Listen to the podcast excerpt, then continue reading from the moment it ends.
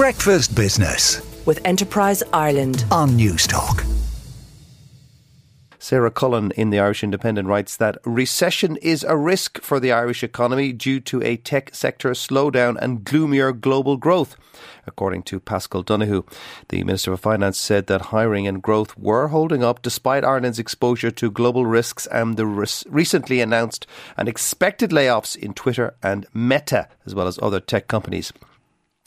He said the Irish economy is uh, is as exposed to those trends as any other small open economy that has a large digital and service dimension to it. He told reporters in Brussels on Monday ahead of a meeting of eurozone finance ministers.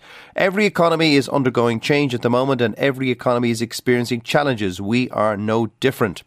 The EU economy grew by 0.2% between July and September compared with the previous three months, surprising many on the upside.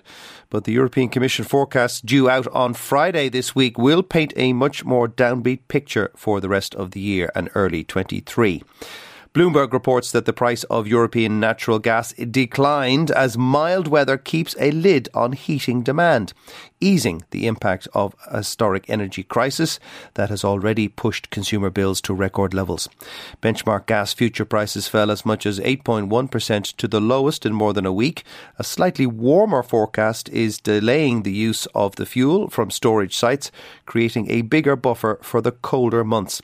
German stockpiles are more than 99% full according to Gas Infrastructure Europe. There have been there have simply been far fewer heating degree days since the start of the current gas year in October, according to Morgan Stanley analysts led by Martin Rats, who lowered their gas price forecasts for next year. Warm weather is the key driver behind a slump in European gas demand, not a change in underlying household behaviour, he said.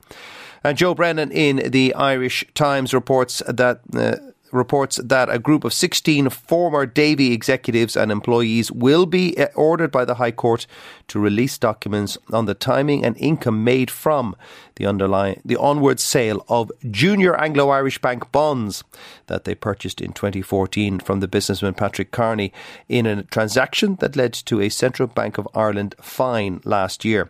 While members of the so-called Davy 16 previously told the court that a 9.3 million euro profit was made on the bonds, Mr. Justice Michael Quinn said in a judgment relating to the discovery of documents connected with the case brought by Mr. Kearney that Davy and the 16 will be ordered to provide the dates on which the bonds were sold on, the amount at which they were sold, income and profit made, and how it was distributed.